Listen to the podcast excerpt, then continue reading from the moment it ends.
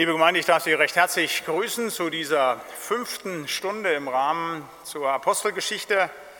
Nach etwas längerer Sommerpause, äh, nun geht es weiter heute mit den Missionsreisen. Ich freue mich von ganzem Herzen, bei euch zu sein, hier in der Kirche, wo wir in kleiner Zahl sitzen, aber auch bei Ihnen und euch vor den Geräten, jetzt per Internet. Wunderbar, dass wir da weitermachen können. Ja, wir haben in den ersten vier Stunden einmal gesprochen gehabt über den Beginn der Gemeinde, wir haben in der zweiten Stunde gesprochen über den Beginn der Diakonie. Und danach haben wir uns in der dritten und vierten Stunde mit den beiden Apostelfürsten beschäftigt. Einmal mit äh, Petrus und dann mit Paulus. Und äh, wir werden heute äh, einen ganz großen Block machen in dieser Bibelstundeneinheit. Wir werden über die Missionsreisen sprechen halt. Wir haben ja nur acht Stunden, um dieses ähm, Buch der Apostelgeschichte zu bearbeiten, oder zumindest haben wir uns acht Stunden genommen halt. Deshalb muss das so ein bisschen holzschnittartig auch sein, aber heute zu einem ganz spannenden Kapitel, nämlich eben diesen Missionsreisen. Das vorweg gesagt, in der nächsten Stunde geht es auch noch mal so ein Stück weit, zumindest um so ein Kapitel, was innerhalb der Missionsreisen spielt, nämlich um das Apostelkonzil. Da werde ich heute nichts zu sagen in dieser ähm, Stunde. Da werde ich dann in der nächsten Stunde darauf Bezug nehmen. Das wird eine ganze äh, Stunde dann einnehmen. Aber heute, wie gesagt, die Missionsreisen. Und da möchte ich beginnen mit einer Andacht zu Apostelgeschichte 13 von der ersten Missionsreise, wie Paulus und Barnabas auf Zypern sind. Da lesen wir in den Versen 6 bis 12 im 13. Kapitel. Als sie die ganze Insel bis nach Paphos durchzogen hatten, trafen sie einen Zauberer und falschen Propheten, einen Juden, der hieß Bar Jesus. Der war bei dem Statthalter Sergius Paulus, einem verständigen Mann. Dieser rief Barnabas und Paulus zu sich und begehrte, das Wort Gottes zu hören. Da widerstand ihnen der Zauberer Elimas, denn so wird sein Name übersetzt, und versuchte, den Statthalter vom Glauben abzuhalten. Saulus aber, der auch Paulus heißt, voll Heiligen Geistes, sah ihn an und sprach, du Sohn des Teufels, voll aller List und aller Bosheit, du Feind aller Gerechtigkeit, hörst du nicht auf, krumm zu machen, die geraden Wege des Herrn?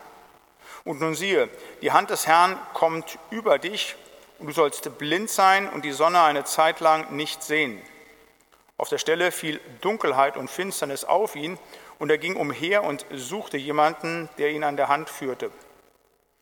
Als der Statthalter sah, was geschehen war, wurde er gläubig und verwunderte sich über die Lehre des Herrn. Amen. Wir wollen beten. Lieber Herr Heiland, von ganzem Herzen wollen wir Dank sagen für diese sieben Verse aus dem 13. Kapitel der Apostelgeschichte, wir wollen dir Dank sagen, dass du sie uns schenkst und dass wir jetzt die Andacht darüber hören dürfen. Wir wollen dich bitten, dass du durch deinen Geist uns die Bedeutung dieser Worte öffnest. Und so wollen wir dich bitten für diese Andacht, Herr, dass du das Reden und das Hören deines heiligen und lebendigen Wortes an uns allen segnen wollest, Herr. Amen. Ich habe drei bedenkenswerte Elemente aus diesem Text mitgebracht. Ähm, so habe ich es auch in dem Skript überschrieben halt. Wenn Sie ein Skript haben wollen, das vielleicht noch vorweg, können Sie sich jederzeit gerne an das Büro wenden. Frau Gessler schickt Ihnen dann immer so zwei Tage, einen Tag vorher die Skripte der Bibelstunden zu. Dann können Sie es ein Stück weit besser verfolgen. Drei bedenkenswerte Elemente aus diesem Text. Erstens möchte ich was sagen zur Wegstrecke. Zweitens zum Strafwunder und drittens zur Bekehrung. Das erste, die Wegstrecke. Ähm, sowas überliest man ja sehr schnell, eine Ortsangabe oder eine Zeitangabe, die wir aber sehr häufig äh, in der Bibel finden, gerade auch bei Lukas. Und hier wird uns auch zu Beginn des Textes eine solche Wegangabe, eine lokale Angabe geschenkt, nämlich dass sie die Insel bis nach Paphos durchzogen hatten. Sie sind in Salamis losgegangen, so am östlichen Teil von Zypern, und sind dann im westlichen Ende angekommen. Und das muss man sich dann einfach auch mal durchdenken. Das sind etwa so Luftlinie 150 Kilometer. Aber die Wege sind natürlich nicht schnurstracks gewesen, also wir können davon ausgehen, dass die Strecke, die Paulus hier und Barnabas und Johannes Markus zurückgelegt haben, so etwa 250 Kilometer etwa gewesen sein mögen, die sie gegangen sind. 250 Kilometer. Ich bin vor einigen Jahren mal in Zypern im Urlaub gewesen halt und bin diese Strecke fast identisch mit dem Auto abgefahren und habe da knapp drei Stunden für gebraucht für diese Strecke dann halt ähm, vom Flughafen dann bis nach Paphos, wo ich tatsächlich im Hotel war und ähm, sich dann vorzustellen, man fährt eben nicht im klimatisierten Auto, sondern bei Sonne, da ist es sehr heiß auf Zypern. bei dem Wind, nicht wissen, wo man genau hinkommt. Es gibt ja kein GPS und sowas mit dem Kartenmaterial, was die eben nicht hatten, mit der Orientierung, mit den Menschen, die die nicht kannten. Waren die Namen mindestens so, ich schätze mal, eine Woche unterwegs. Vielleicht waren sie ein bisschen schneller, wenn sie ganz gut zu Fuß gewesen sind, aber ein langer Weg. Und das ist ja nur ein Teilweg dessen, was bei der ersten Missionsreise passiert ist. Und das ist etwas, was, denke ich, gerade deutlich wird bei diesen drei Missionsreisen, aber hier auch ausschnittsartig hier, was uns hier gesagt wird. Die Männer Gottes müssen manchmal lange Wege gehen. Die Wegstrecke ist manchmal lang. Und das gilt nicht nur für die Männer Gottes, das gilt natürlich auch für die Frauen Gottes. Das, was das Volk Gottes zu tun hat, ist häufig lange Wege gehen. Wenn wir in die Bibel gucken, da wird immer wieder von langen Wegstrecken berichtet. Ein Abraham, der musste lange gehen, als er schließlich von Ur bis ins gelobte Land gekommen war. Das Volk Israel, 40 Jahre, langer, langer Weg in der Wüste, den sie unterwegs waren. Elia, Monatsspruch im letzten Monat war, Elia, steh auf und isst, du hast einen langen Weg vor dir. Als er eben da vom Karmel, wo das große Gottesurteil gesprochen hat für Gott, zum Horeb, wo er die große Gottesoffenbarung hat. Einen langen Weg, den er gehen muss. Du hast einen langen Weg vor dir. Einen langen Weg, den das Volk Israel gehen musste ins Exil nach Babylonien und dann 40 Jahre später wieder zurück. Lange Wege.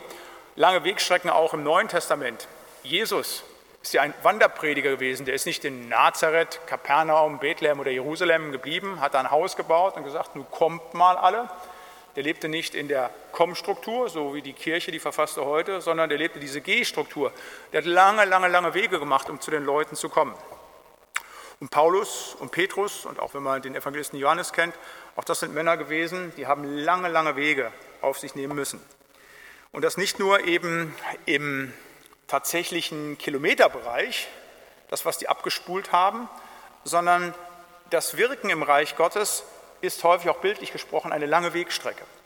Es dauert manchmal sehr, sehr lange, bis etwas passiert im Reich Gottes. Wir haben ja häufig so ähm, die Vorstellung, naja, dann passiert eine Evangelisation, da kommt ein vollmächtiger Verkündiger und schlups, dann kommen eben an einem Abend 300 Leute zum Glauben. So was kann passieren. So kurze Wegstrecken gibt es Gott sei Dank auch manchmal. Aber die Regel ist häufig ganz anders. Eine lange, lange Wegstrecke, auch bis hier dieser Statthalter Sergius Paulus zum Glauben kommt. Lange Wegstrecken, die vor einem liegen. Und das spreche ich jetzt mal runter auf unsere Situation, dass auch unser Dienst für den Herrn eine lange Wegstrecke ist. Kein Sprint, sondern eher ein Marathonlauf. Und das gilt auch für die ganz persönliche Frömmigkeit. Lange Wegstrecken. Wenn zum Beispiel Gott uns klargemacht hat, du hast da eine Sünde, du hast da eine Schuld, du hast etwas, eine Unart in dir, die ich versuche wegzukriegen, aber am nächsten Tag falle ich wieder rein und wieder rein, so Dinge, die mich beherrschen, wo ich lange, lange brauche, bis Gottes Geist mich verändert. Das erlebe ich immer wieder in der Seelsorge, wie man dann auch Geschwistern Mut machen muss, die dann darüber verzweifelt sind, dass sie es immer noch nicht hingekriegt haben, gegen ihren Neid, gegen die Habsucht, gegen die Sexsucht anzugehen, sondern immer wieder reinfallen zu sagen, nein, das sind manchmal lange Wege, die du zu gehen hast. Oder mancher langer Gebetsdienst, den wir zu gehen haben. Da sitzen wir vielleicht abends zu Hause bei uns im Schlafzimmer an der Bettkante oder knien vor dem Bett und beten dann für die Kinder, dass sie zum Glauben kommen. Und das nicht erst seit einem Jahr, nicht erst seit zehn Jahren, bei manchen sind es Jahrzehnte, die zu kommen und bisher ist nichts passiert. Auch das sind lange Wegstrecken, die wir zu gehen haben. Und auch mancher Dienst in der Gemeinde, das ist eine lange Wegstrecke. Das ist einfach ein Gehen. Und da macht man Jahr ein, Jahr aus denselben Dienst. Und was bringt es denn eigentlich? Und es zieht sich und manchmal kommt doch die Verzweiflung, man will nicht mehr. Da muss man wirklich sagen, doch, das gehört dazu. Die langen Wegstrecken sind Teil der Reich Gottes Arbeit. Hier bei Paulus, bei Barnabas, bei Johannes Markus, dass sie den langen Weg gehen müssen, tatsächlich, aber eben auch in dem Geschehen. Wir müssen manchmal lange Wege gehen, das gehört mit dazu. Und vielleicht bist du auch momentan in so einem langen Weg, du schon ganz lange etwas tust und vielleicht so ein bisschen anfängst zu hadern, zu zweifeln, vielleicht auch traurig darüber wirst, da würde ich dir Mut machen, nein, das gehört mit dazu. Lange Wege gehören, lange Wegstrecken gehören zum Reich Gottes mit dazu.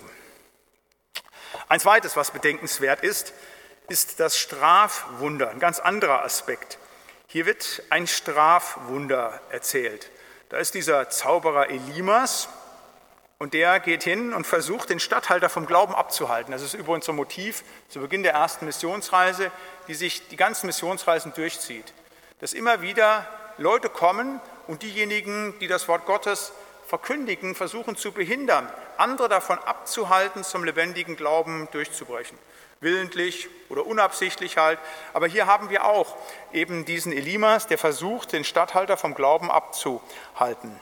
Und dann passiert etwas, was gar nicht so selten in der Bibel ist, nämlich, dass ein Wunder geschieht.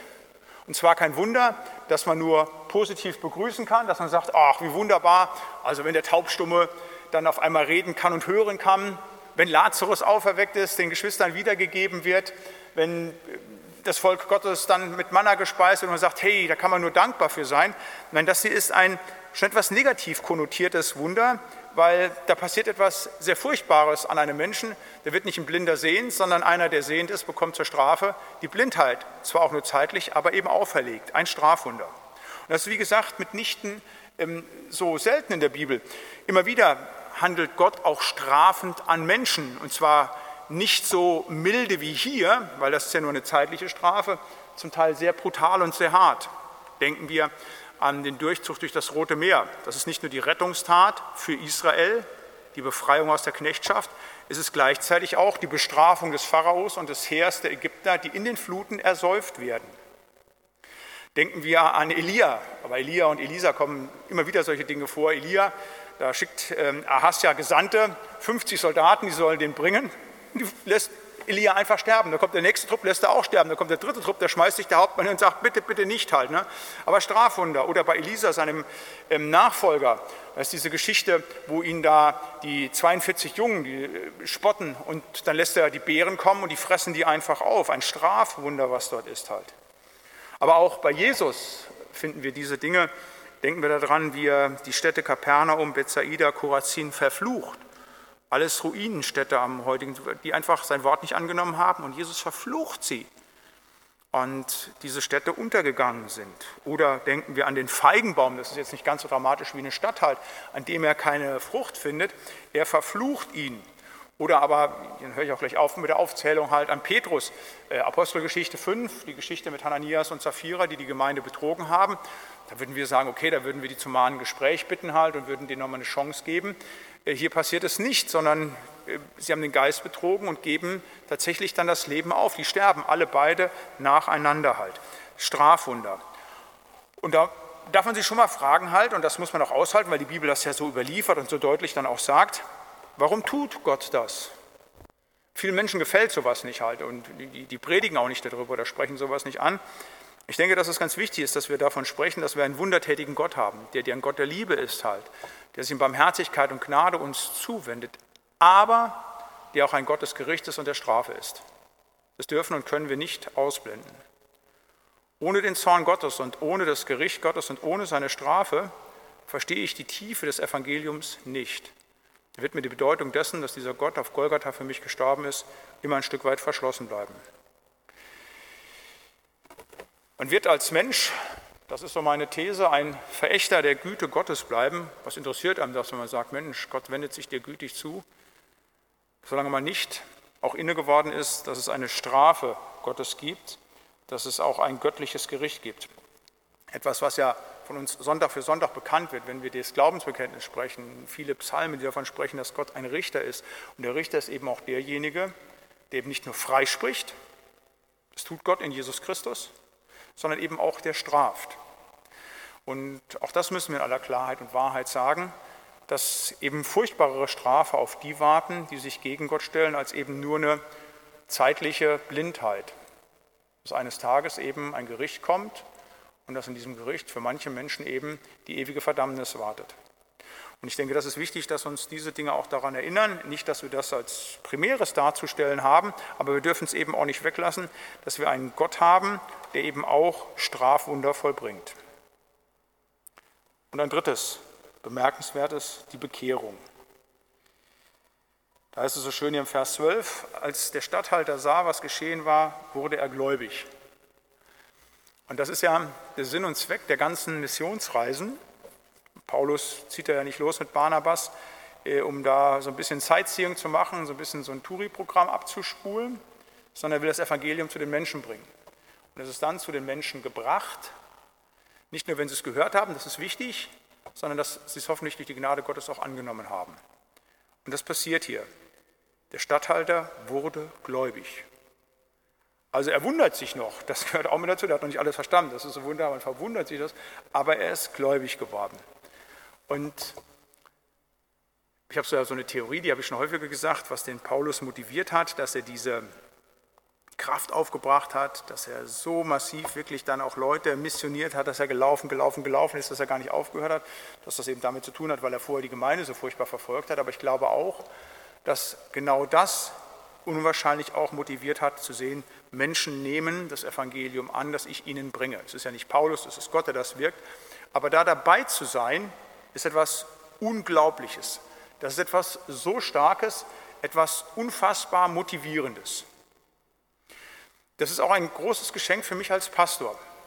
Also, dass ich als Pastor von der Kirche bezahlt werde, ist das eine, dass es natürlich mein Beruf ist und dass ab einem gewissen Punkt natürlich auch gegen Zahlung von Geld, meiner Besoldung, ich den Dienst tue, ist klar. Aber das eigentlich Motivierende für meinen Dienst, das ist das, dass man miterleben darf, wie nicht weil ich Dienst tue, denn obwohl ich Dienst tue, trotzdem ich mache, Menschen sich bekehren und zum Glauben kommen.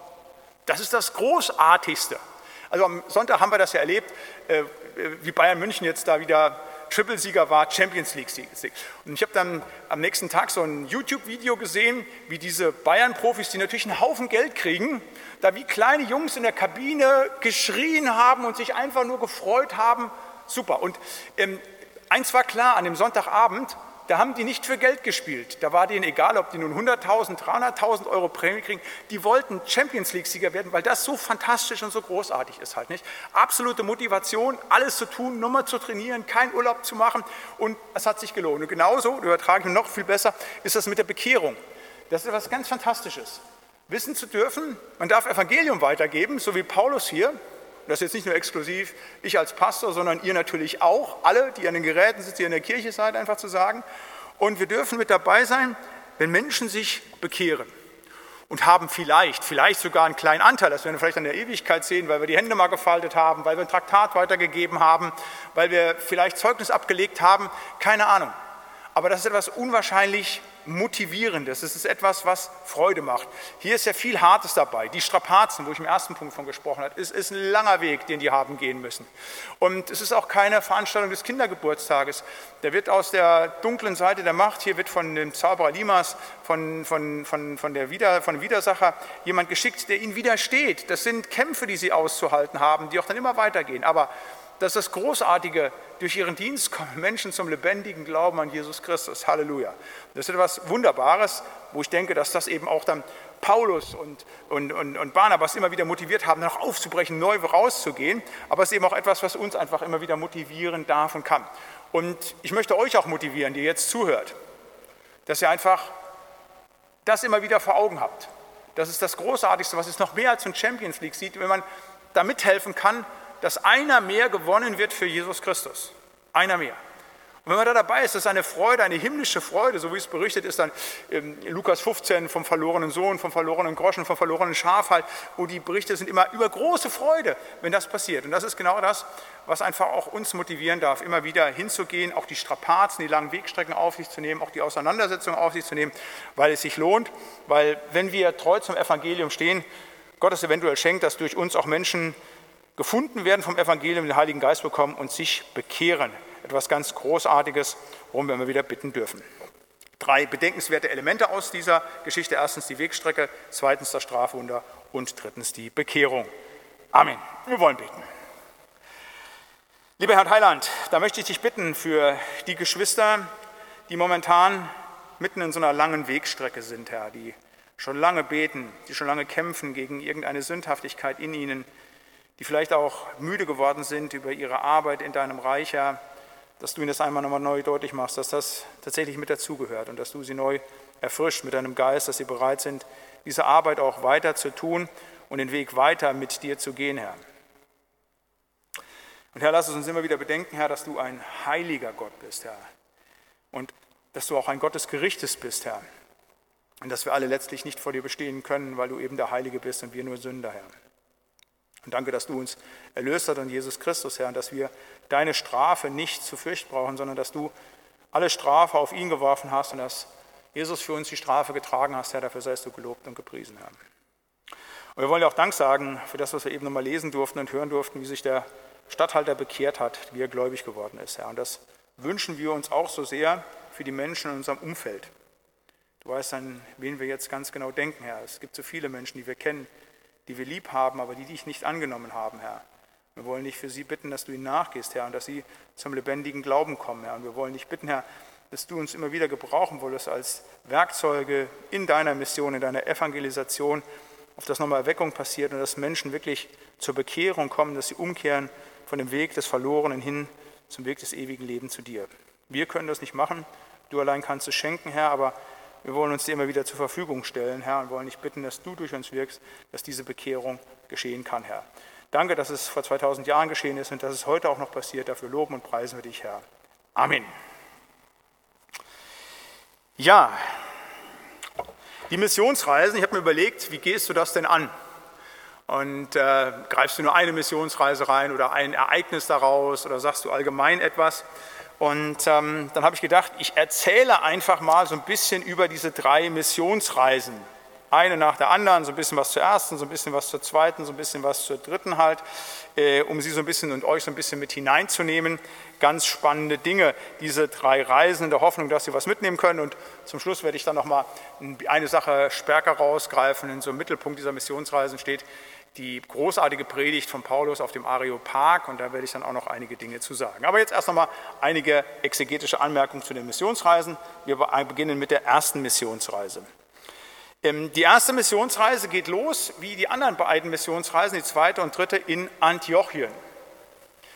Antiochien ist zu einem Zentrum der Christenheit geworden, zu dem Zeitpunkt, wo Paulus und Barnabas das erste Mal losgeschickt werden. In Jerusalem hat es Verfolgung der Gemeinde gegeben, da mussten viele gehen und eine ganze Reihe von Christen haben sich in Antiochien angesiedelt.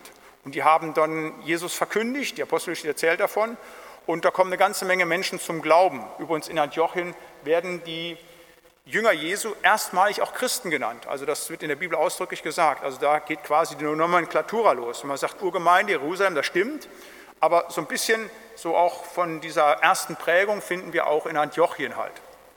Und Antiochien ähm, sendet die Apostel zur Mission aus. Ähm, Antiochien war so ein bisschen anders strukturiert vom Aufbau her in der Gemeinde als Jerusalem. Jerusalem ist äh, geleitet worden von den Aposteln, von den drei Säulen, Petrus, Johannes, Jakobus.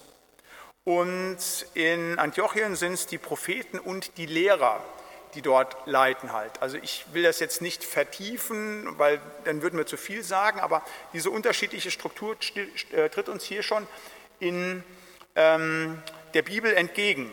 Das ist etwas ganz Wichtiges auch für Gemeindegründung. Dann sagen ja diese drei Säulen, hallo, wir haben jetzt mitgekriegt, was ist da an Antiochien los? Wir müssen mal jemanden schicken, schicken dann den Barnabas und da kommt es dann zur Verbindung zwischen Barnabas, der dann wiederum den Paulus ja aus Tarsus holt, der zwölf Jahre in der Versenkung versunken ist halt, der gar nicht mehr aufgetaucht ist halt. Aber da ist eine unterschiedliche Struktur.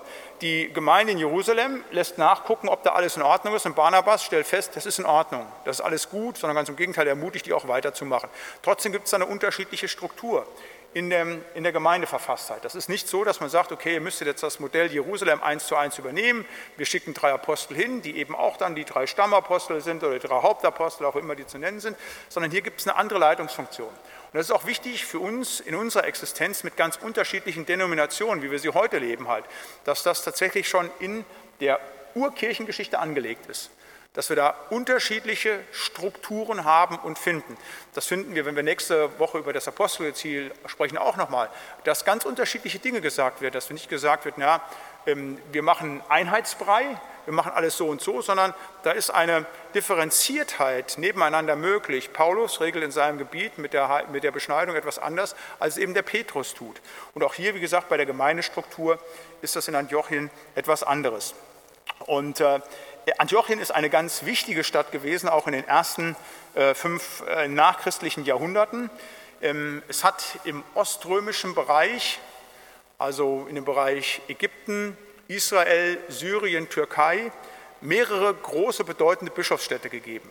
Das war Antiochien vor allen Dingen, ganz wichtiger Bischofssitz. Das war Alexandrien. Es gab zwei große Schulen dort in Antiochien und Alexandrien. Das war natürlich Jerusalem, das war später natürlich auch Konstantinopel und das war Ephesus. Das waren so die ganz großen fünf Bischofssitze, die so bis ins fünfte, sechste nachchristliche Jahrhundert, bis denn dann äh, der Islam aufkam und die unterdrückte sehr stark, wo die stark waren. Und das waren alles griechische, also sie sprachen da mehrheitlich griechische, eben im oströmischen Bereich Bischofssitze. Und es gab einen Bischofssitz, der war im, West, im westlichen Bereich des Mittelmeers, das war Rom.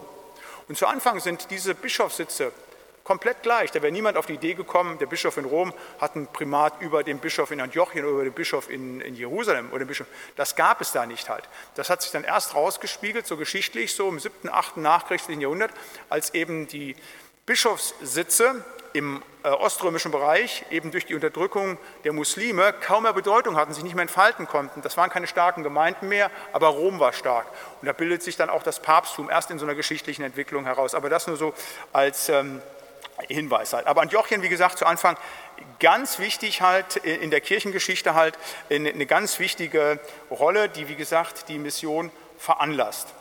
Und ähm, ganz interessant, sie gehen hin und legen ähm, bei der Aussendung die Hände auf, fasten und beten und der Heilige Geist spricht dann und sendet sie aus. Also Heilige Geist ist etwas, das habe ich in den letzten Bibelstunden auch schon gesagt, aber man kann das gar nicht häufig genug wiederholen. Die Apostelgeschichte als Ganzes ist eine Geschichte des Wirken des Heiligen Geistes. Ich sage immer wieder, nehmt euch einen gelben Edding, nehmt euch eine Bibel und unterstreicht mal in den 28 Kapiteln der Apostelgeschichte überall, wo Heiliger Geist steht, dann werdet ihr sehen, wie das Gelb leuchtet.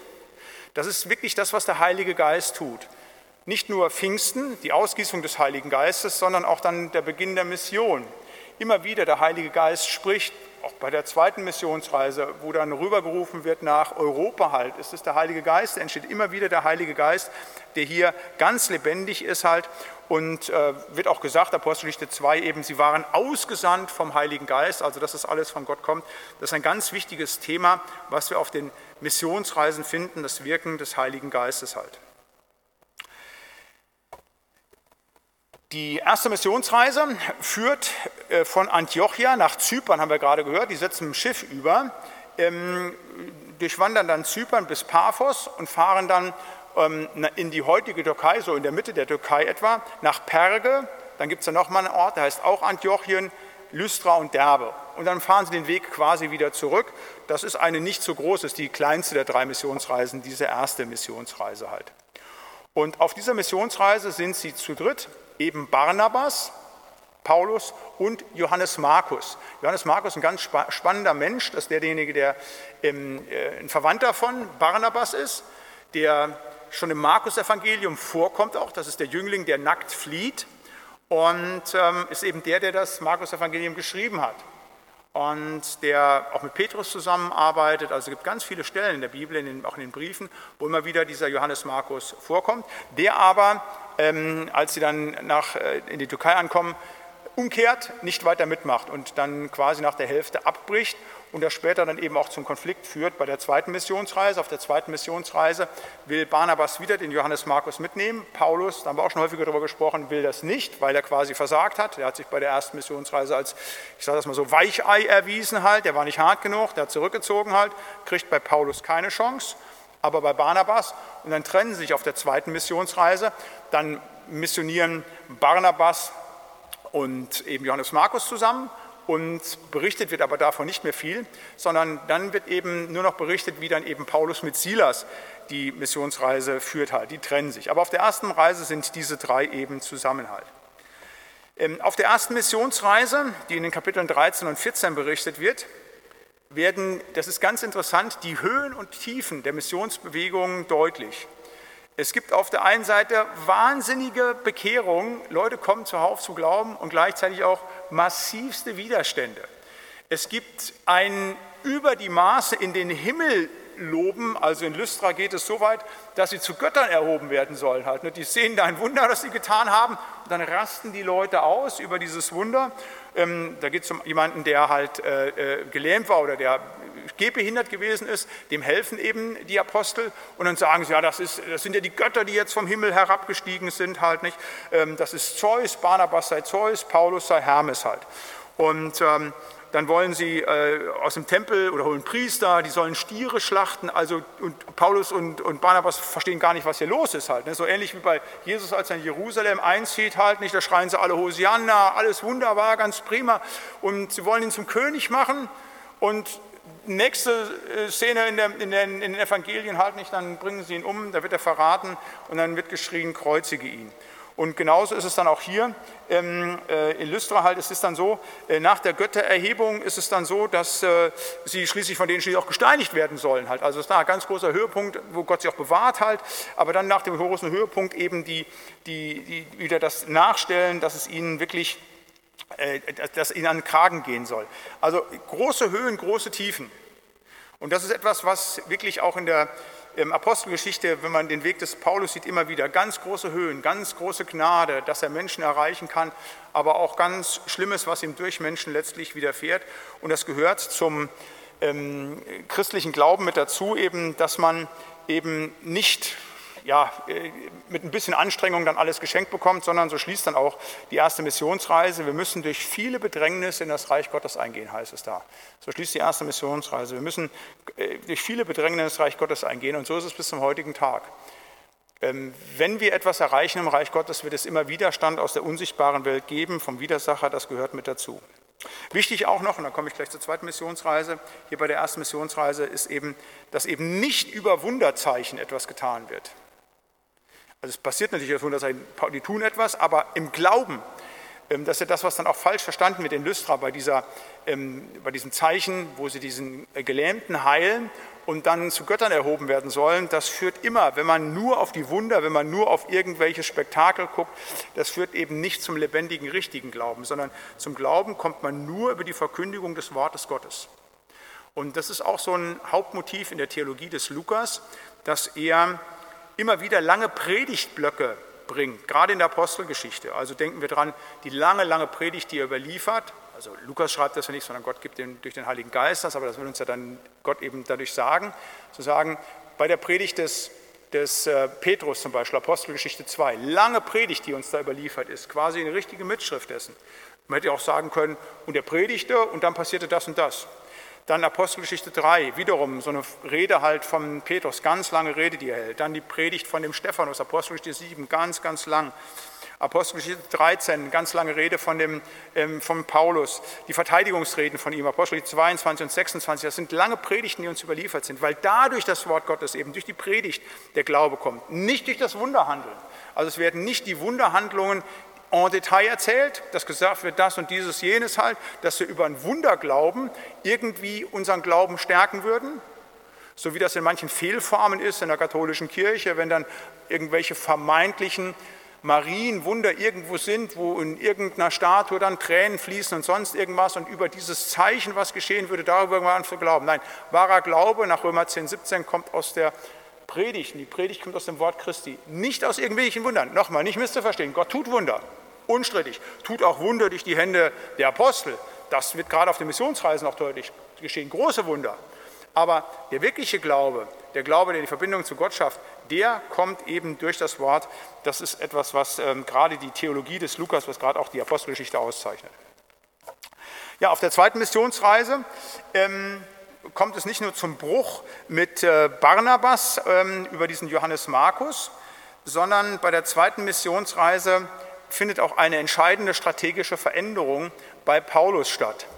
Ähm, bei der ersten Missionsreise macht er das noch so, oder sie machen das noch so, sie gehen zuerst in die Synagoge und predigen in der Synagoge zu den Juden und verkündigen ihnen, der Messias ist jetzt da gewesen halt und knüpfen da an. Das heißt, ihre ersten Adressaten sind Judenchristen. Äh, das sind Juden, die dann Judenchristen werden. Das ändert sich auf der zweiten Missionsreise. Ich lese mal den Text Apostelgeschichte 18. Da heißt es, als aber Silas und Timotheus aus Mazedonien kamen, richtete sich Paulus ganz auf die Verkündigung des Wortes und bezeugte den Juden, dass Jesus der Christus sei. Als sie aber widerstrebten und lässerten, schüttelte er die Kleider aus und sprach zu ihnen, Euer Blut komme über euch, ohne Schuld gehe ich von nun an zu den Heiden. Das heißt, hier ist ein Bruch geschehen im Leben des Apostel Paulus, zu sagen von der Strategie her, nicht nur, dass er mit anderen Leuten jetzt missioniert, sondern eben auch die ganze Strategie, die er fährt, ist eine andere. nicht mehr zuerst zu den Juden, sondern jetzt zuerst zu den Heiden. Das hat vermutlich auch zu tun mit dem Apostelkonzil, was wir in der nächsten Stunde betrachten. Aber das wird, wie gesagt, auf der zweiten Missionsreise vollzogen. Da ist ein deutlicher Unterschied zur ersten Missionsreise. Ähm, dieser Bruch ist auch lebensgeschichtlich für Paulus ähm, interessant. Er ist ja gestartet als gesetzestreuer Pharisäer. Er war ja Verfolger der Gemeinde Jesu und dann, wie gesagt, kommt er zu den Juden, bringt denen das Evangelium, aber dann kommt eine noch radikalere Wendung und er wird zum absoluten Heidenapostel halt, wo er nochmal so einen Schritt weg von dem Volk tut, aus dem er rauskommt. Er bleibt der Jude, aber das ist dann so sein eigener Weg, auch vom gesetzestreuen Pharisäer hin zum gesetzesfreien Heidenmissionar. Dieser Schritt ist auf der zweiten Missionsreise vollzogen. Die zweite Missionsreise ähm, ist äh, so angesiedelt, dass ähm, zunächst einmal ähm, der, äh, quasi die alten Gemeinden nochmal besucht werden halt. Also sie starten, gehen nach Ikonien, Lystra, Antiochien und kommen bis nach Troas, sind also noch in der Türkei und dann kommt diese Stimme, komm herüber. Also der Heilige Geist ruft sie nach Griechenland und sie gehen einen Schritt weiter, gehen dann nach Philippi, Thessalonich, nach Athen und Korinth und dann schließlich über Ephesus wieder zurück nach Antiochien halt. Das ist so der Weg, der nachzuzeichnen sind, können Sie alle nachgucken. In der Bibel hinten gibt es fast jeder Bibel hinten dann so diese ähm, Karten, wo die ersten, wo diese drei äh, Missionsreisen niedergelegt sind. Das ist ganz interessant, sich das mal anzugucken halt. Und ähm, auf dieser zweiten Missionsreise ähm, tritt eine ganz wichtige, ein ganz wichtiger Konflikt in den Vordergrund oder zwei wichtige Konflikte die bis zum heutigen Tag auch beherrschend sind für die Theologie. Auf dieser zweiten Missionsreise, und zwar namentlich bei der Areopag-Rede, die wir nachher noch auch uns angucken werden. Also der Areopag war so der Gerichtshof, das intellektuelle Zentrum der damaligen Welt. Das war ein Platz in Athen. Es gibt drei Plätze, die unser, kann man sagen, unser abendländisches Denken prägen. Wenn wir da mal altsprachlich denken und ähm, so, das ist einmal das Forum Romanum, das ist die Stoa Poelike und der Areopag und das ist der Berg Golgatha. Das sind so die drei wesentlichen Säule, wenn ich das örtlich festmachen will, wie unsere Kultur geprägt ist halt. Und da kommt eben der ehemalige Jude, oder der Jude immer noch, natürlich ist Judenchrist halt, aber der äh, ehemalige gesetzestreue Pharisäer und verkündigt den Heiden aber als Philosophen den lebendigen Gott. Und hier kommt es jetzt zur Auseinandersetzung mit Philosophie. Das ist etwas, was in der jüdischen Theologie nicht so eine starke Rolle gespielt hat.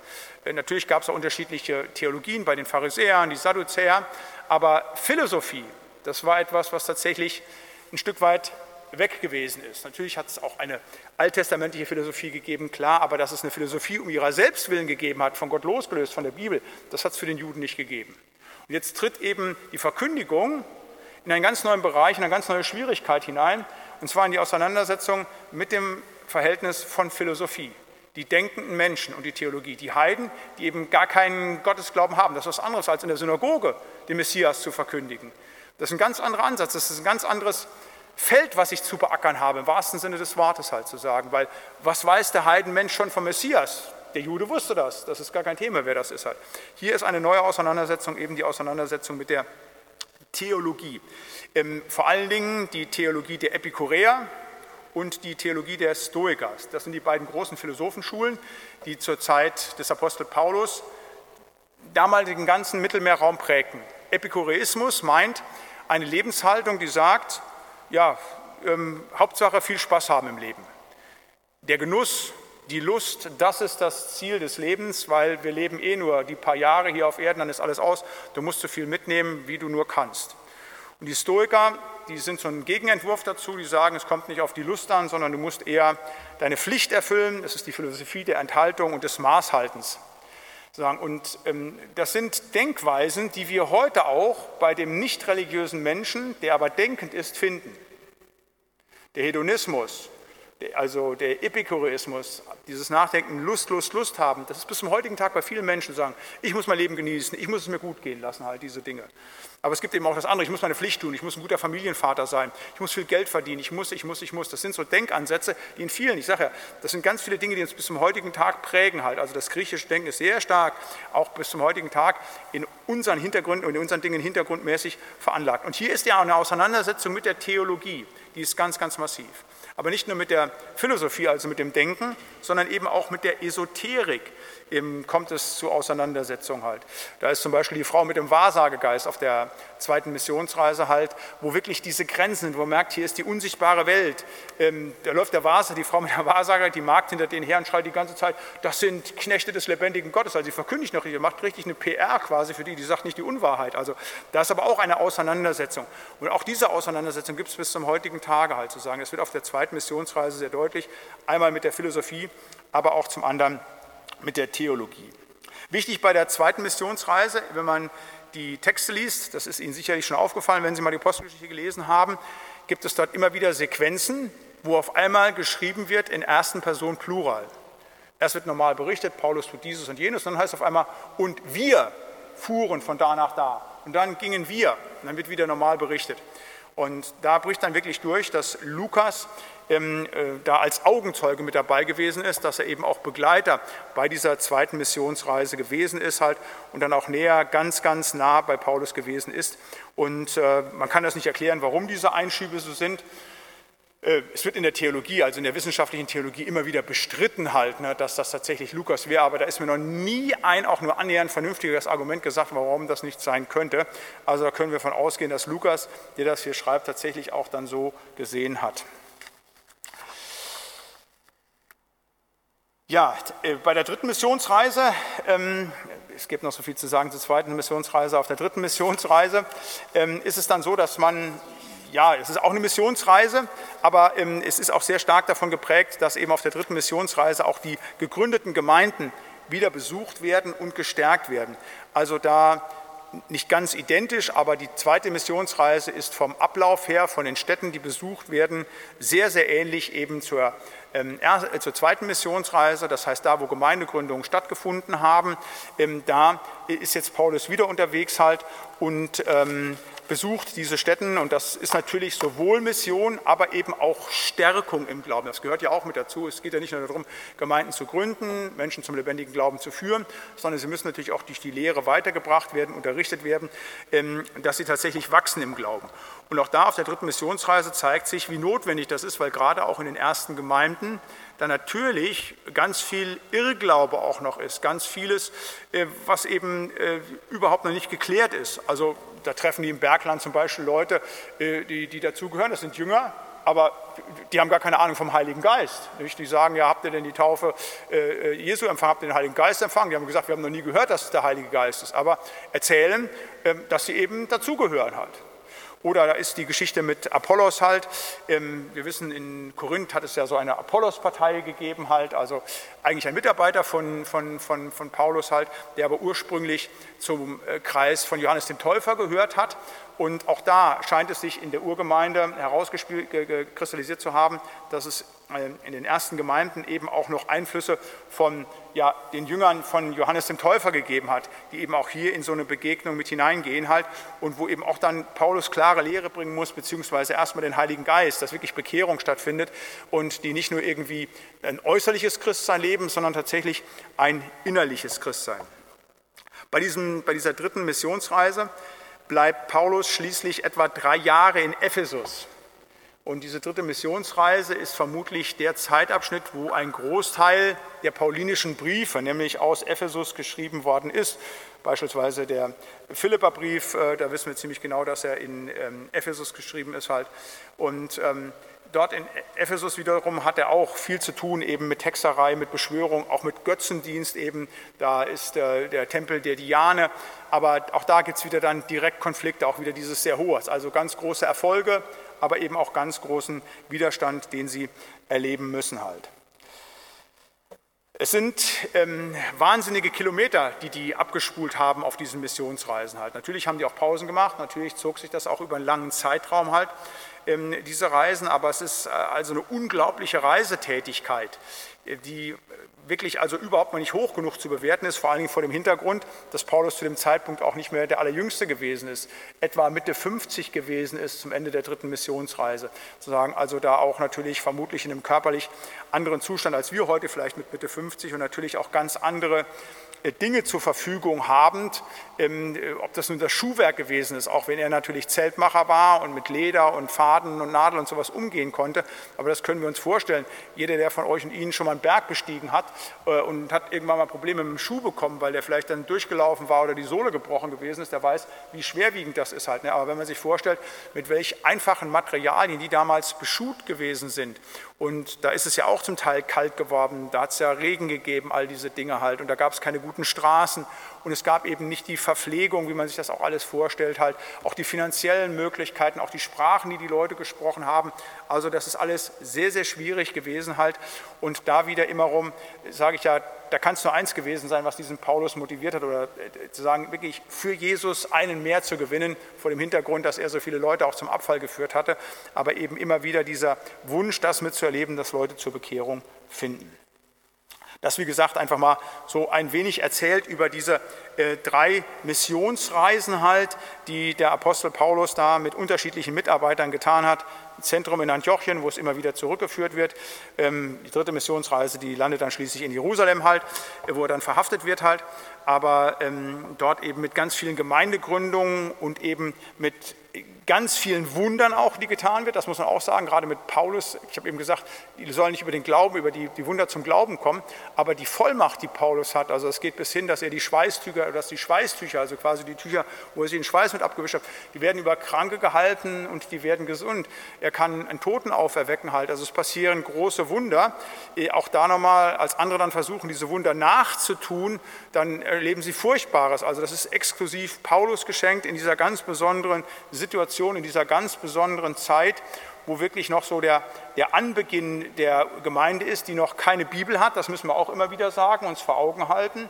Während der Missionsreisen entstehen die ersten Texte der Bibel, also des Neuen Testamentes, das Alte Testament ist natürlich da, aber die Bibel haben sie noch nicht. Deshalb ist dieses auch eine besondere Zeit, auch wo die Apostel noch besondere Vollmachten hatten, besondere Dinge zu tun. Äh, diese Zeit ist ein Stück weit nach meiner Lesart zum Ende gekommen, nach 1. Korinther 13, eben weil wir die Bibel haben, das Vollkommene. Wenn das Vollkommene kommen wird, wird das Unvollkommene aufhören, so heißt es da. Und, aber das ist alles hineingefasst in diese besondere Zeit dieser drei Missionsreisen, wo ganz, ganz vieles grundlegend festgelegt wird, auch für die Kirchengeschichte. Denn wenn ich, wie ich gerade gesagt habe, die Briefe, die dort geschrieben werden, die haben ja an Seelsorge, an Ekklesiologie, also Lehre der Kirche, äh, an all die Dinge wesentliche Maßstäbe gesetzt, auf die wir uns bis zum heutigen Tag berufen. Deshalb ist es eine ganz wichtige, spannende Zeit für die Kirchengeschichte, aber natürlich auch für den Glauben. Ja, und jetzt kommen wir nochmal zu einem Text, der, wo ich eben schon von gesprochen habe, eine der wichtigen Predigten ist halt, äh, der richtigen Redeblöcke, weil eben der Glaube aus der Predigt, aus der Rede kommt. Apostelgeschichte 17, die Verse 16 bis 34. Ähm, wie gesagt, auf dem Areopag in Athen, Zentrum der damaligen Gelehrsamkeit, wo sich alle trafen, im Austausch, im Austausch standen. Man muss wissen, dass die Griechen bemüht waren, ihr Wissen ständig zu erweitern immer mehr zu wissen, Neues zu erfahren. Das war etwas ganz Wichtiges. Und da kommt jetzt Paulus hin und kommt eben mit einer neuen Lehre. Als aber Paulus in Athen auf sie wartete, ergrimmte sein Geist in ihm, als er die Stadt voller Götzenbilder sah. Und er redete zu den Juden und den Gottesfürchtigen in der Synagoge und täglich auf dem Markt zu denen, die sich einfanden. Einige Philosophen aber, Epikureer und Stoiker, stritten mit ihm. Und einige von ihnen sprachen, was will dieser Schwätzer sagen? Andere aber, es sieht so aus, als wolle er fremde Götter verkündigen. Er hatte ihnen nämlich das Evangelium von Jesus und von der Auferstehung verkündigt. Sie nahmen ihn damit und führten ihn auf den Areopag und sprachen, können wir erfahren, was für eine neue Lehre es ist, die du lehrst. Denn du bringst etwas Neues vor unsere Ohren, nun wollen wir gerne wissen, was das ist. Alle Athener nämlich, auch die Fremden, die bei ihnen wohnten, hatten nichts anderes im Sinn, als etwas Neues zu sagen oder zu hören. Paulus aber stand mitten auf dem Areopag und sprach, ihr Männer von Athen, ich sehe, dass ihr die Götter in allen Stücken sehr verehrt. Ich bin umhergegangen und habe eure Heiligtümer angesehen und fand einen Altar, auf dem stand geschrieben, dem unbekannten Gott. Nun verkündige ich euch, was ihr unwissend verehrt. Gott, der die Welt gemacht hat und alles, was darin ist, er, der Herr des Himmels und der Erde, wohnt nicht in Tempeln, die mit Händen gemacht sind. Auch lässt er sich nicht von Menschenhänden dienen, wie einer, der etwas nötig hätte, da doch selber jedermann Leben und Oden und alles gibt. Und er hat aus einem Menschen das ganze Menschengeschlecht gemacht, damit sie auf dem ganzen Erdboden wohnen. Und er hat festgesetzt, wie lange sie bestehen und in welchen Grenzen sie wohnen sollen, damit sie Gott suchen sollen, ob sie ihn wohl fühlen und finden könnten. Und für wahr, er ist nicht ferne einem jeden unter uns. Denn in ihm leben, weben und sind wir.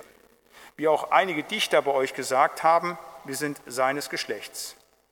Da wir nun göttlichen Geschlechts sind, sollen wir nicht meinen, die Gottheit sei gleich den goldenen, silbernen und steinernen Bildern durch menschliche Kunst und Gedanken gemacht. Zwar hat Gott über die Zeit der Unwissenheit hinweggesehen, nun aber gebietet er den Menschen, dass alle an allen Enden Buße tun. Denn er hat einen Tag festgesetzt, an dem er den Erdkreis richten will, mit Gerechtigkeit durch einen Mann, den er dazu bestimmt hat, und hat jedermann den Glauben angeboten, indem er ihn von den Toten auferweckt hat. Als sie von der Auferstehung der Toten hörten, begannen, sie, begannen die einen zu spotten. Die anderen aber sprachen, wir wollen nicht darüber ein andermal weiterhören. So ging Paulus von ihnen. Einige Männer schlossen sich ihm an und wurden gläubig. Unter ihnen war auch Dionysos, einer aus dem Rat, und eine Frau mit Namen Damaris und andere mit ihnen. Die Predigt auf dem Areopag damals und heute. Ich habe vier Punkte mitgebracht über und von dieser Predigt. Erstens die Predigtmotivation, zweitens die Predigtsituation, drittens der Predigtinhalt und viertens die Predigtreaktion. Das erste, die Predigtmotivation. Das heißt es hier in den Versen 16 und 17. Als aber Paulus in Athen auf sie warte, ergrimmte sein Geist in ihm, als er die Stadt voller Götzenbilder sah. Paulus ist sauer. Er ist wütend über die fremden Götter.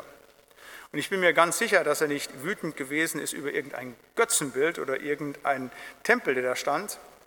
Im Urtext steht übrigens, er ist sehr zornig geworden. Nein, er ist, denke ich, darüber zornig geworden und er ist bewegt, tief in sich drin, darüber, dass Menschen diesen toten Dingen nachlaufen und dadurch verloren gehen. Wenn du ein wiedergeborener Christ bist, wenn der Heilige Geist in dir stark ist, dann wird es dich das nicht in Ruhe lassen, wenn dein Nachbar neben dir ohne Jesus lebt. Volkening hat einmal gesagt, der alte Pietistengeneral, gerettet sein macht Retter Sinn. Gerettet sein macht Retter Sinn. Wenn ich weiß, Jesus lebt und er ist das Wichtigste in meinem Leben, dann muss mir niemand mehr erklären, dass ich zu missionieren habe, sondern dann wird das ein Drang sein. Und dann wird es mir andersrum wehtun, wenn Menschen verloren gehen für Zeit und Ewigkeit. Und das ist genau, denke ich, das, was hier passiert. Er ergrimmt. Er ist bewegt, dass Menschen verloren gehen, dass sie das mitmachen, dass solches Unrecht hier passiert. Wir sagen, was ist denn das für ein Unrecht? Wovon sprechen Sie denn, Pastor Latze? Die haben doch die freie Entscheidung. Ja, sie haben nicht die freie Entscheidung, weil sie das Evangelium nicht gehört haben. Sie hören ja nur allen Mist, sie hören ja nur Verführung dort in Athen. Jetzt muss Paulus kommen und er muss ihnen die Wahrheit bringen, dass nur über Jesus Christus ewiges Leben möglich ist. Und das ist etwas Wichtiges zu sagen, dass wir das behalten, auch dieses Bewegtsein in uns, dass wir auch ergrimmen, jetzt nicht gegen Menschen, sondern für Menschen, weil sie verloren gehen, wenn sie Jesus Christus nicht haben. Ich weiß noch, wie ich als Schüler eine Buchempfehlung von meinem Deutschlehrer bekam. Er sagte, ihr müsst dieses Buch lesen. Das war von einem polnischen Häftling geschrieben, der in Auschwitz gewesen war. Das Buch heißt Annus Mundi und der Mann heißt Wislaw Kieler. Buch, das Anfang der 70er Jahre rauskam. Unfassbar. Da hat er fünf Jahre in Auschwitz gelebt, hat Auschwitz überlebt, hatte eine der niedrigsten Häftlingsnummern, 290. Und er hat Dinge darin beschrieben. Ich weiß noch, wie ich dieses Buch gelesen habe, wie mich das richtig sauer gemacht hat, einfach über dieses Unrecht, was diesen armen Menschen dort passiert ist, was der alles einfach geschrieben hat, ganz nüchtern. Da bin ich in mir ergrimmt über dieses Buch. Und, aber genauso ergrimme ich darüber, auch wenn Menschen sterben, ohne Jesus kennengelernt zu haben. Wenn ihnen die frohe Botschaft vorenthalten bleibt. Das ist ein großes Unrecht. Das eine, das ist ein juristisch-irdisches Unrecht halt. Das andere ist aber ein geistliches halt nicht. Und das darf nicht passieren, dass Menschen Jesus nicht kennenlernen. Und das ist die Motivation zur Predigt. Das habe ich geschrieben, die Predigtmotivation. Wenn mich das bewegt, dass Menschen verloren gehen ohne Jesus Christus, dann habe ich die richtige Motivation zur Predigt. Nicht, weil ich Geld für die Predigt gehe oder weil die Gemeinde das möchte oder weil ich irgendjemandem den Mund rede, sondern ich möchte das Evangelium verkünden, dass Menschen gerettet werden für Zeit und Ewigkeit. Die Predigtmotivation. Die Predigtsituation ist Ablehnung. Paulus kommt in eine Situation hinein, wo sie ihn ablehnen. Er sagen hier, was will dieser Schwätzer sagen? Das ist der Hintergrund. Paulus ist ein gebildeter Mann, der kann Griechisch, der kann Hebräisch. Er ist ein brillanter Intellektueller. Und dann kommt er hin, da sind eben diese Philosophen, und vermeintlich ist er nicht auf Augenhöhe mit ihnen. Er ist ein Schwätzer, ein Spermalogos, ein, ein, ein, ein, ein dummer Redner. Ablehnung. Und das ist leider bis zum heutigen Tag so, dass wenn du mit dem lebendigen Gott in Jesus Christus kommst, dass du bei ganz vielen vermeintlich denkenden Intellektuellen direkt so zwei Stufen niedriger eingerankt wirst. Der glaubt an Gott, der glaubt an Jesus. Das mögen sie vielleicht nicht sagen, aber unterschwellig denken die Leute das. Das ist so. Der Areopag war der oberste Gerichtshof in Athen. Ein hoher Felsen, der dort gewesen ist halt. Und hier steht Paulus quasi bildlich aber eben auch tatsächlich lokal vor Gericht mit seiner Botschaft. Und die richten über diese Botschaft. Es ist ein Schwätzer, es ist Ablehnung. Und das ist ganz wichtig, dass die Bibel uns das so sagt. Ich glaube, dass es eine Stelle ist, mit der Gott uns Mut machen will. Wenn jetzt Paulus dahin gekommen wäre und er hätte ob seiner Intellektualität, die Gott ihm natürlich hätte geben können, ob seiner Vollmacht, alle weghauen können, der hätte drei schlaue Sätze gesagt und alle hätten nur staunend dagestanden, hätten gesagt, wow, nein, die Bibel ist ganz ehrlich und sagt genau das halt, die halten den für einen Schwätzer. Und wenn das Paulus passiert, der nun eine unglaubliche Vollmacht hatte, da müssen wir uns nicht wundern, wenn unserer Predigt oder unserer Verkündigung, unserem Zeugnis dasselbe passiert, wenn sie uns für Schwätzer halten. Die Predigtsituation ist Ablehnung. Das war so und das wird bei uns nicht anders sein. Das müssen wir immer wieder wissen und das ist gut, dass wir das wissen, damit wir da nicht enttäuscht sind, wenn wir das erleben, wenn wir denken, ach, ich bin so wenig stark, ich bin so wenig überzeugend und dann die Klappe halten und uns ein bisschen einschüchtern lassen. Nein, das gehört zur Evangeliumsverkündigung mit dazu, dass sie abgelehnt wird halt. Das ist die Predigtsituation damals und heute. Der Predigtinhalt damals und heute ist die Auferstehung. Da heißt so wunderbar, er hatte ihnen nämlich das Evangelium von Jesus und der Auferstehung verkündigt. Da haben sie gesagt, er ist ein Schwätzer. Und so schließt dann auch diese Predigt. Als sie von der Auferstehung der Toten hörten, begannen die einen zu spotten, die anderen aber sprachen. Ging es los. Man kann über alles mit den Leuten reden im Glauben. Wirklich. Über andere Gottheiten, über ethisches Benehmen, ist alles gar kein Problem. Wenn du aber zum Kern unseres Glaubens zum Sprechen kommst, nämlich, dass Jesus Christus am Kreuz von Golgatha gestorben ist, dass er drei Tage im Tod war und dass er auferstanden ist, dass er lebt. Wenn du die Auferstehung verkündigst, dann wird es Probleme kriegen, geben. Das ist also auch ganz klar, weil der Teufel das nicht möchte, der Fürst dieser Welt verhindert das. Aber das ist ja die Kernbotschaft. Das ist die Zentralbotschaft, die wir zu bringen haben. Jesus Christus ist auferstanden. Deshalb steht das vorne bei uns auch am Parkplatz drauf. Christus ist auferstanden. Das ist unsere Zentralbotschaft. Nicht, Martini ist eine tolle Gemeinde oder kommen Sie mal hier hin, hier gibt es sonntags am äh, äh, Gottesdienst auch noch Kaffee trinken oder sowas. Nein, Christus ist auferstanden. Das muss der Predigtinhalt immer wieder sein. Es muss immer wieder um die Auferstehung gehen, dass Jesus lebt, dass er auferstanden ist und dass es eine Lösung angesichts des Todes gibt. Wenn, ich spreche jetzt mal irreal, wenn das wirklich stimmt, was die Bibel sagt, und wir wissen, dass das stimmt, dass Jesus wirklich auferstanden ist und dass wir im Glauben an ihn Sieg über den Tod haben, ja, dann müssen wir doch immer wieder davon sprechen. Das ist doch mal eine Botschaft. Ich habe das schon mehrfach mal zu Ostern gesagt. Ja, Christus ist auferstanden. Das muss man nicht nur Ostern verkündigen. Das muss normalerweise jeden Tag Headline in der Zeitung sein. Und dann müsste der Weserkurier jeden Tag normalerweise drei Seiten zu. Und dann kommt erst alles andere. Weil das das Wichtigste ist. Wir gehen ja alle auf den Tod zu. Und angesichts unseres Todes ist alles andere Pillepalle. Also ob mein Auto einen Platten hat halt, ob mir die Haare ausfallen, ob ich ein bisschen schlechter sehen kann, alles das ist alles nicht dramatisch. Ob meine Frau, was ich, lecker Essen gekocht hat, das spielt alles keine Rolle. Wo ich in Urlaub hinfahre, wenn ich sterbe, da muss ich eine Antwort drauf haben. Was passiert denn, wenn ich tot bin? Und das sagt uns das Evangelium, und zwar nur das Evangelium. Die Epikureer und Stoiker, die hatten keine Antworten darauf. Auch nicht der ganze Götterglaube damals. Es gab damals etwas, das nannten die Leute die Hadesangst. Die glaubten ja, wir fahren dann runter, dann werden wir noch gequält. Furchtbar, der Tod ist etwas ganz, ganz Schlimmes. Etwas ganz, ganz furchtbares. Da kamen die ähm, äh, Stoiker auch dazu, das waren große Verfechter des Selbstmordes. Seneca, der sagt einmal, jede Ader in meinem Körper ähm, ist eine Tür zur Freiheit. So haben die den Tod betrachtet, so wie die Leute auch heute denken. Ich sage mal, das sind keine alten Denkweisen, die sind zwar alt, aber die kommen immer wieder. Heute mit der ganzen Sache, wenn man mit Leuten spricht, sagen, ja, ich habe keine Angst vor dem Tod, ich will nur nicht lange leiden. Da kommt man natürlich hin und sagt jetzt hier, mit Selbstmord müssen wir zulassen, all diese Dinge, das ist etwas Berechtigtes. Jetzt hat auch der äh, Bischof hier gesagt, aus Hannover halt, ich meine, der hannoversche Bischof gewesen hat, zu sagen, das ist alles in Ordnung mit dem Selbstmord, mit den Dingen. Das ist es nicht zu sagen. nur für Leute, die Jesus nicht haben, die kommen auf solche Gedanken. Nein, wir dürfen wissen, wir dürfen wissen halt, Jesus lebt es auferstanden, das müssen wir den Leuten sagen. Das ist etwas Wichtiges, etwas Zentrales halt. Das muss der Predigtinhalt sein, die Auferstehung immer wieder halt. Und ein viertes, die Predigtreaktion, die ist Zwiespältigkeit.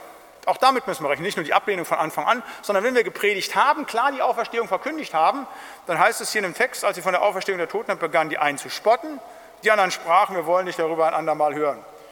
Einige aber schlossen sich ihm an und wurden gläubig, unter ihnen Dionysus und eine Frau mit Namen Damaris.